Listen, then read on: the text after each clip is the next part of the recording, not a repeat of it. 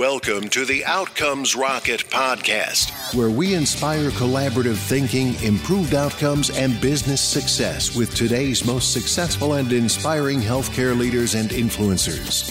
And now, your host, Saul Marquez. Welcome back to the Outcomes Rocket. Today I have the privilege of hosting Chris Nicholson. He's the Chief Executive Officer and co founder of mPulse Mobile the leader in conversational AI solutions for the healthcare industry. It's an incredible work that Chris and his team does over there. They're driving to improve health outcomes and business efficiencies by engaging individuals with tailored and meaningful dialogue. Chris has over two decades of healthcare and technology leadership experience from prominent Fortune 100 companies such as Humana and Verizon. Prior to joining mPulse, Chris spent over a decade in strategic leadership roles at Humana, most recently as a VP and COO of wellness, with responsibility for managing 200 million plus P&L and integrating five acquired companies to build the second largest wellness company in the US. Previously, Chris led Humana's strategic consultancy division and enterprise shared services team focused on accelerated business transformation and cross departmental collaboration. As a leader of product development and innovation teams, Chris developed patented communication solutions that received industry wide recognition and awards, and more importantly, improved a healthcare experience of millions of consumers.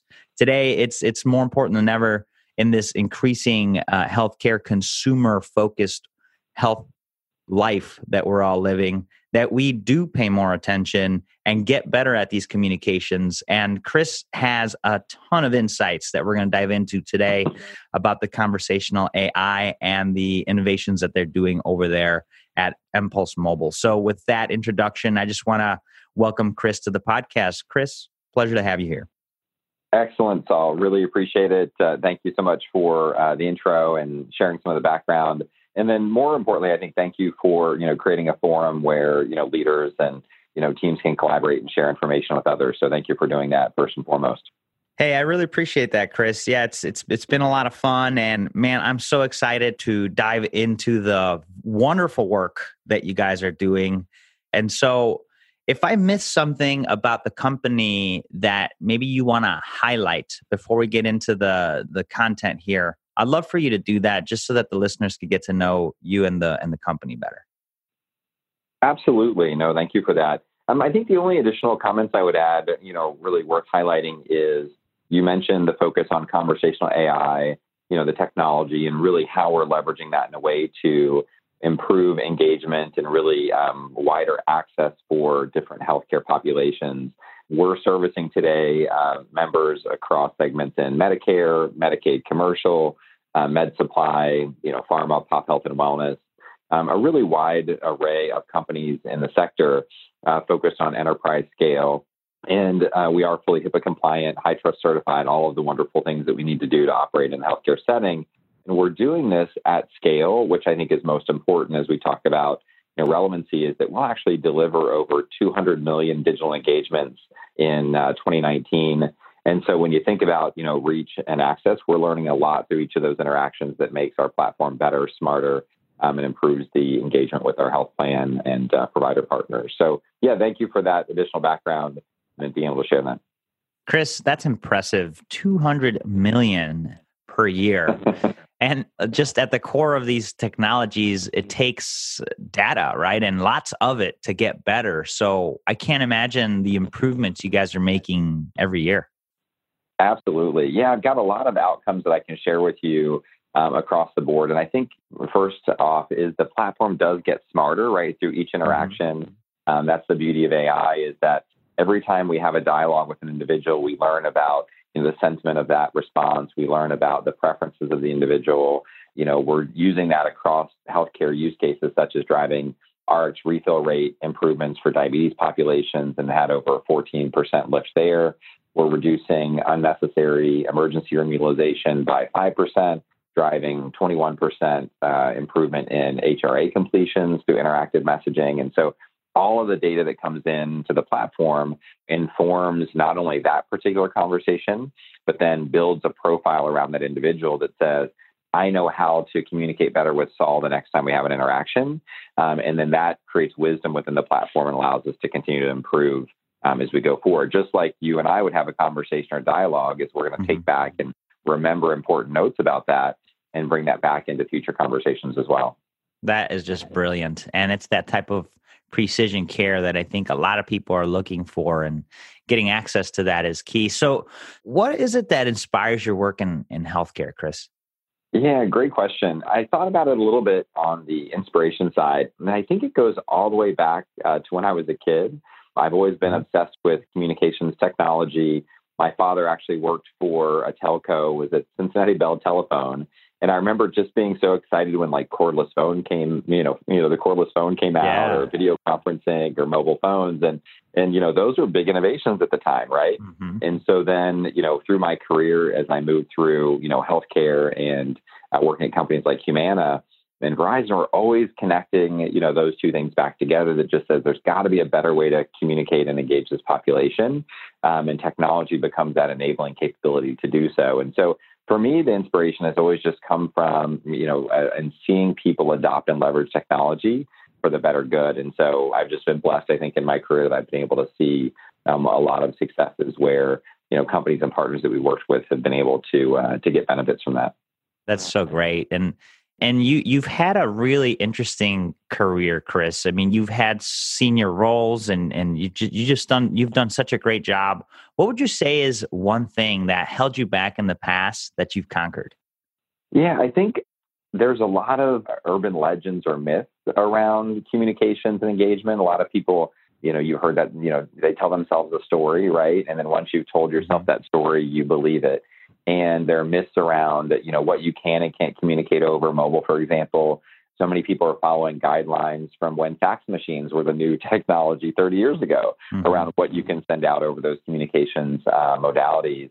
And so we've spent the last several years really focused on just educating companies around the true guidelines what are the regulations how are populations engaging. There are a lot of myths that we've had to um, conquer around uh, populations where people say you know, low income members, uh, maybe in a Medicaid plan, don't have access to mobile.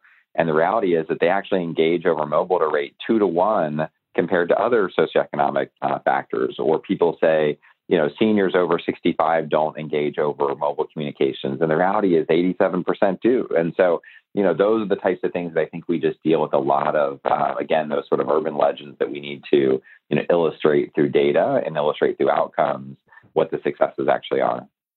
Yeah, it's a good point, Chris. There's a lot of assumptions. I said that's a good way to put it. The assumptions, right? Yeah. Yeah. And uh, what I was going to say is that I, uh, there's one thing that I always tell my teams is what are the first three letters of assumption? you got to dig deep and that data is is critical it's critical and true. yeah and having the the experience and the success that you've had chris. I mean you're a great example of why everybody listening to this should question assumptions and and dig deep. In your career who's a mentor that's made a big impact in your life and what did they teach you? Yeah great question and and uh, appreciate the context. I think the person that stands out for me, I had the pleasure of meeting once for probably only about 20 minutes, but was uh, oh. John Kotter who is a uh, Harvard professor and has written several books on leadership and change management and has been really, um, I think, a good guide as I've read a lot of his books as well. To me, I think one of the things that we all need to learn from is agility and uh, really understanding change management, regardless of what business you're in, personal life, professional life, etc. is the fact that things are going to continue to change. And the more resilient you are, the more agile you are about um, accepting and really understanding how that can be used to your advantage um, is key. And I think John Kotter, he wrote a simple book, which is a fable called Our Iceberg is Melting. And I require it for as a read for all of my leaders because it's talking about we need to really think about how change impacts us and what we can do to be really proactive and actually planful knowing that it's coming as well. So yeah, that's one that I think you know love John Kotter and the work that he's done over the years. Man, that's a great recommendation. Our iceberg is melting. Agility is key. It's a great one to take away. Appreciate that, Chris. You bet. And so, what do you believe is one of the biggest challenges in healthcare today? You know, I, I, hate to use sort of a common one, but I, it really comes down to uh, cost to the consumer. You know, they continue to pay more and more each year, but the quality and access to services continues to be more limited and less effective. And so, you know, I think the strategy that we all need to employ to improve the quality of care at you know a more efficient rate. We spend more per capita in the U.S. on healthcare than virtually any other you know country in the world, but our health outcomes actually aren't comparably higher, right? So you would think if we spent five times as much on healthcare, that our outcomes would be five times better. But the reality is that actually infant mortality rate, um, diabetes, weight issues, smoking, you know, uh, cessation challenges, like all of these things are actually at a much higher rate here in the U.S. than other markets. And so, you know, we're missing something. We're spending more, but we're still not getting the outcomes that we need to drive. Yeah, it's interesting, and I mean, and and the question is why? Why is that happening, and why why do you think? Yeah, I think that as I've been inside large health systems and you know large organizations, I think there's so much legacy work that's been built, and it's just so hard to move away from those. And I think mm-hmm. about improvements in technology and process that should eliminate a lot of that price escalation, and those are the intent of these different tools. You know, but billions of dollars are invested each year in integration work and, and just really trying to connect to these older legacy systems. Companies will sign up to uh, put in a new EHR system, for example, and spend billions of dollars to do that. And so, yeah. you know, the capital requirements to sort of move to new technology is just daunting. And then the lifespan of how long it takes to actually implement that is so long that people really lose sight of what the actual benefits are. And so it's interesting to see some of these new health plans and newer companies that are being created because they're not carrying all that baggage that has to get undone. And they seem to be moving much more quickly and getting the results that people are looking for. So it seems like a space where you almost have to sort of like wipe the board off and start from scratch to be able to be successful and, and drive the right outcomes. So, uh, you know, you've obviously been working to increase that customer satisfaction. And I'm wondering what you think uh, is what holds people back from overcoming this or businesses? Yeah, I think the thing that holds people back is fear of failure, honestly you know, I can't tell you how many people in my career that I've connected with that that really I think feel and have the insights that what they're about to do is the right thing, but they're mm. afraid from a career perspective or they're um, afraid, you know, making a decision that may not be as effective as they believe, and so they don't do anything. Right. A great analogy is the uh, the people talk about. There's three types of people in this world, right? There's the people that make things happen, right? Mm-hmm. Like yourself and hopefully myself, right? As we yes. we get out there and we drive change, we try to make things happen. Then there's the people that that watch what happens, right? Mm-hmm. That are mm-hmm. Ones that are observing and and sort of you know slightly participating. And then there's the people that really don't know what's going on. That basically are the ones that just well, they they wonder what happened, right? and so, so to me, yeah, that's the thing that you know is holding them back. Is people are just sort of putting themselves in these categories that just aren't willing to step up and actually drive the change and see it through to, to completion. So I hate I hate to put it on ourselves, but it's it's people. no, it is. Yeah, I, I, I love that. And, and, so you guys are obviously doing a good job of of helping folks overcome this challenge. Give us an example of how you and your company, Chris, have have worked with organizations to improve on this problem. Yeah, thank you. Um, I'll give a couple examples of how we're leveraging this conversational AI capability um, coupled with what we call natural language understanding, mm-hmm. and then the mix of you know talented people, right? You know, to help develop strategies and and behavioral uh, workflows to build communications, right? And so it's the science behind the communication um, that drives that. And so a couple examples, you know, I mentioned a little bit, which is in you know diabetes management, for example, or refill rates is, you know, we're helping large partners like Kaiser Permanente, Humana, and others work on, you know, diabetes prevention programs for medication adherence and those refill rates. Mm-hmm. And because we're leveraging those two-way interactive conversations, we've driven over a 14 percentage point lift and improvement there. Um, eh, thank you. And you know things like HRA completions, which is very significant for uh, Medicaid and Medicare populations, um, getting members to take that survey so that the health plan can actually capture data back um, about a particular individual, learn about you know health beliefs, learn about health conditions that they may have. And it's really a tough thing because they were sending letters that people would fill in you know by hand, trying to do outbound live phone calls. We actually shifted over to a digital modality to do that over a secure messaging interaction with our Activate Intelligence product, and got a 21% lift in HRA completions, which is significant revenue driver for uh, those health plans.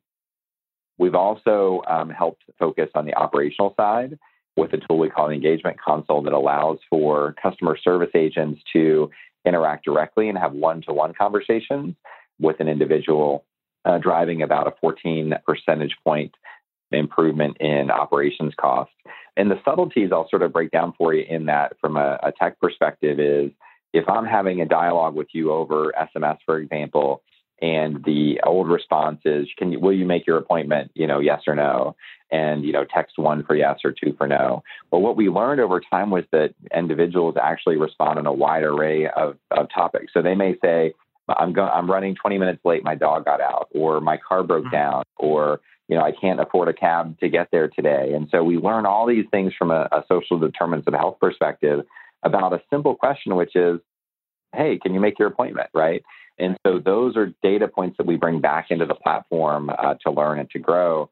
On the medication adherence side, imagine, you know, somebody says, you know, yes, I took the medication, but I feel depressed, mm. right? So it's more than just the yes. You have to really understand the context and the relevancy of the conversation and not be so machine based in those responses. And so that's what we've tried to do is really add the human element to the conversation, you know, outside of just the technology itself and that's what we're seeing drive such wonderful outcomes and lift in these particular programs. That's really interesting. And so, with the messaging that you guys sent out, send out, it, it's not just a binary yes or no. Do you leave it a little more open ended to try to get more background? Absolutely. Yeah. Okay. And because that's what we, we learn so much what I call between the lines, right? Yeah. Um, and it's mm-hmm. the context of the conversation. And so, you know, we'll try to sort of guide the dialogue, right? Or the conversation. But where somebody comes back and they may ask an open ended question or have an open ended response and really tell you a lot about the plan, you know, we're helping people to, you know, for medication adherence to get to pick up their prescriptions from a Kaiser or, you know, a facility like a CVS or someone like that. And what people are doing is they're telling you, you know, well, that they don't have transportation or they can't afford the medication. And then we're able to respond back through the platform in an automated fashion that says, well, did you know there's lower cost alternatives available? You know, you should speak with a clinician about any side effects. Like all those are happening in real time over the conversation. We even accept things like emojis. If they respond back with a thumbs up, or you know, nice. they say things like "uh huh" or "sure" or whatever the context may be, even profanity. You know, it's funny about 14% of people uh, for different programs actually will respond with pro- profanity, but it's not a bad thing. It's just the vernacular of how they're communicating. Yeah. yeah. they, say hell, they may say hell yes or whatever it is, right? And so, but we just need to communicate on the level that consumers are engaging today. So. Yeah, no, that's that's brilliant. And being open-minded about using conversational AI, understanding that there's partners like Chris's company to be able to make a difference in what everybody's doing today is is is inspiring. So if you had to summarize your solution to the listener, maybe it's a three-step plan, what is that solution? Oh, great question. I would probably frame it as three layers, right, for this three step plan would be um, communicate, engage, and activate. And by that, I mean communicating by developing a strategy, what we actually need to engage in. Two, for the engage layer, is actually building a two way interactive dialogue and then lastly, activating, which is getting the consumer to do the desired behavior, right? You know, not by, you know, forcing them or, you know, but more steering them and providing the appropriate guidance. And so it sort of steps up from the, the core communication layer to creating two-way interactive engagement to then, you know, what is the activation strategy or the desired outcome you're trying to get to. And so I think building those three things, if you can do that with any particular program, I think you're going to have pretty good success. Chris, and, and uh, brilliant. And, and, so, obviously, to every you know plan, there's also pitfalls. What what would you say is the most common pitfall that listeners should be careful to avoid? Yeah, I would come back to your comment earlier about assumptions. Assumptions about segments, I think, is really critical. We know that the data actually supports a wider view, but again, the pitfall is leveraging maybe what we learned um, five years, six years, eight years ago Um, we really have to be open and listen and really listen and look at the data that uh, that we're getting on a daily basis. So, what action would you want to make the listeners take today? I mean, what what would you say you you have to do this? Yeah, I would shift to a topic around preferences.